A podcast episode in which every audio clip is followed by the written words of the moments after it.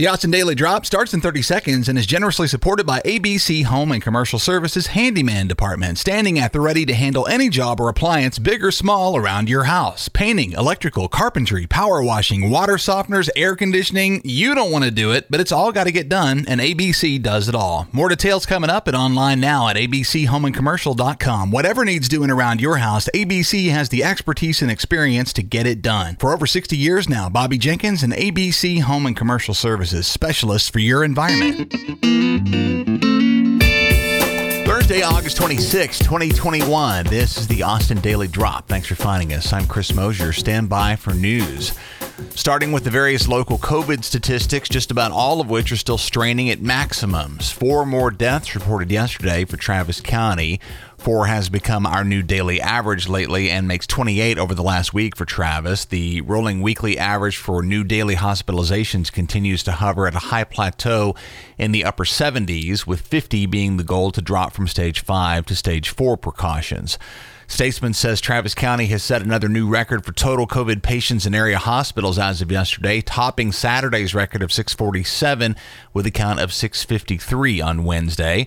KXAN reports that a school in Marble Falls is undergoing a two day shutdown due to rising cases less than two weeks after resuming classes. Highland Lakes Elementary will be closed today and tomorrow.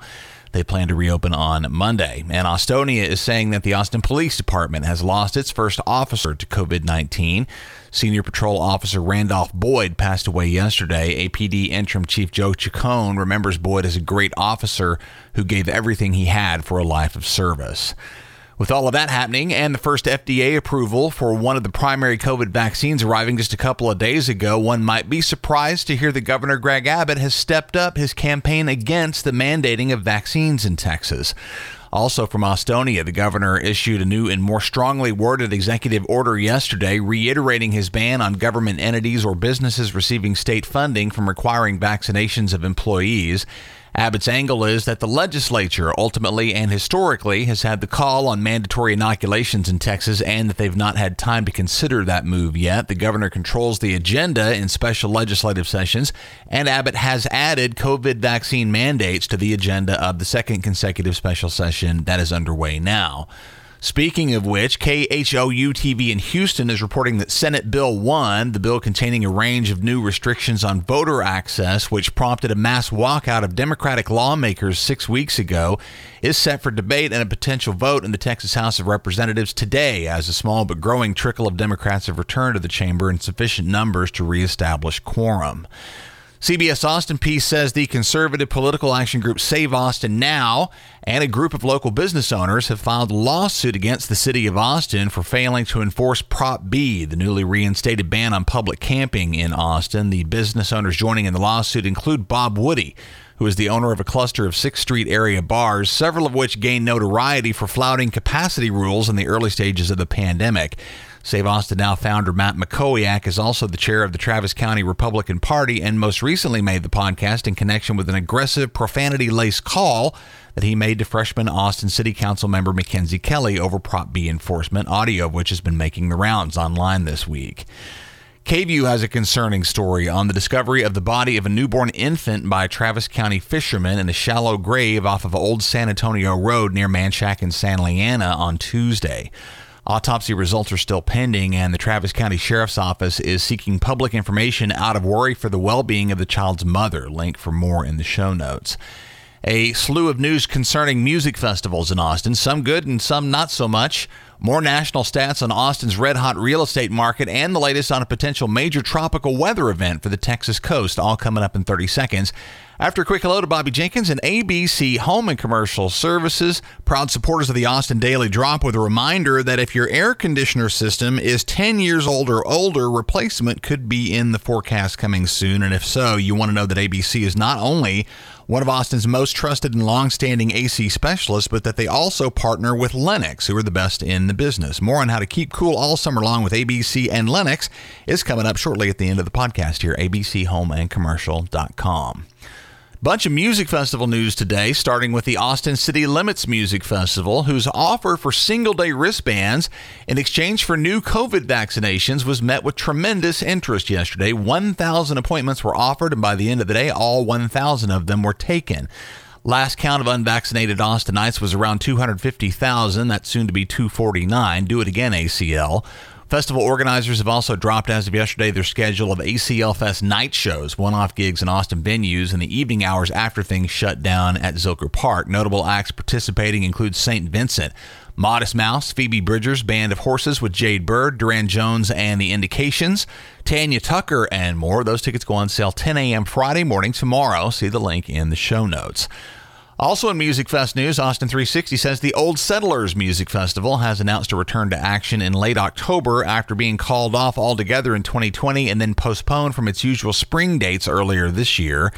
Schedule includes the aforementioned and recent Austin transplant Jade Bird, along with Ray Wylie Hubbard, Bob Schneider, Jackie Venson, Jamestown Revival, and lots more. Vaccination proof or recent negative COVID tests will be required for entry.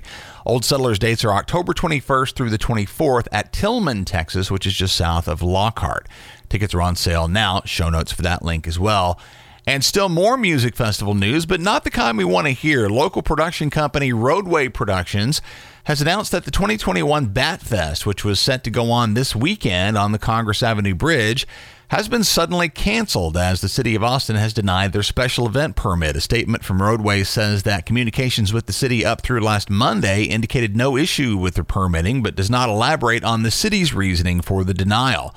Link to their statement in the show notes, which includes a decent argument that they've had the rug pulled out from under them as large gatherings like Austin FC matches are allowed to continue the same weekend here in Austin. A public explanation on the part of the city seems warranted here. And finally, CultureMap Austin reports on a new WalletHub study that may seem to belabor the obvious, finding Austin to be the second most attractive real estate market in the entire country. Perhaps more surprising to us Austin snobs that we were beaten out of the top slot by another Texas city, and it's Frisco. In fact, Dallas Fort Worth suburbs are just about as hot as we are lately. McKinney, Denton, and Allen, Texas made numbers 4, 5, and 6, respectively. The only non Texas town making the top six was Gilbert, Arizona, which is a southwestern suburb of Phoenix. Austin weather KXAN says we're entering a phase of not only rain chances, but a risk of significant localized downpours, much like the one that surprised central and downtown Austin a couple of weekends back. Cloud cover and slightly cooler today through the early part of next week, mid 90s for the next little while. Latest on that storm brewing in the Gulf. Weather Channel says that low pressure system on its way in from the Caribbean is looking ever more likely to intensify and possibly threaten the coast of Texas. Target range at present is wide from Brownsville to New Orleans. This will develop. And that's the Austin Daily Drop, y'all. I'm Chris Mosier. Links to all these stories can be found in our show notes at austindailydrop.com. You'll also find their recent episodes of the podcast worth a listen back. They likely include stories you haven't heard yet. Thank you so much for your time today. Please do share us with a friend. Take care. Have a great day, and we will catch you again tomorrow morning.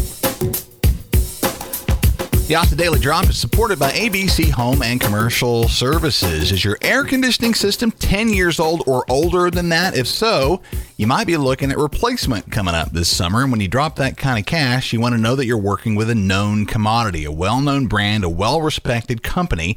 And in Austin, Texas, the perfect fit for that description is ABC Home and Commercial Services. They're a member of the Better Business Bureau, they're a member of the Austin Chamber of Commerce, a locally owned company. ABC is one of Austin's service icons and has been for decades. Plus, Bobby Jenkins has arranged for ABC to become a registered contractor with Austin Energy. They can guide you through all the rebate and loan paperwork. There's a lot of it. ABC also works with the best AC equipment name in the business, that is Lennox. ABC and Lennox, a dream partnership for Austin homeowners.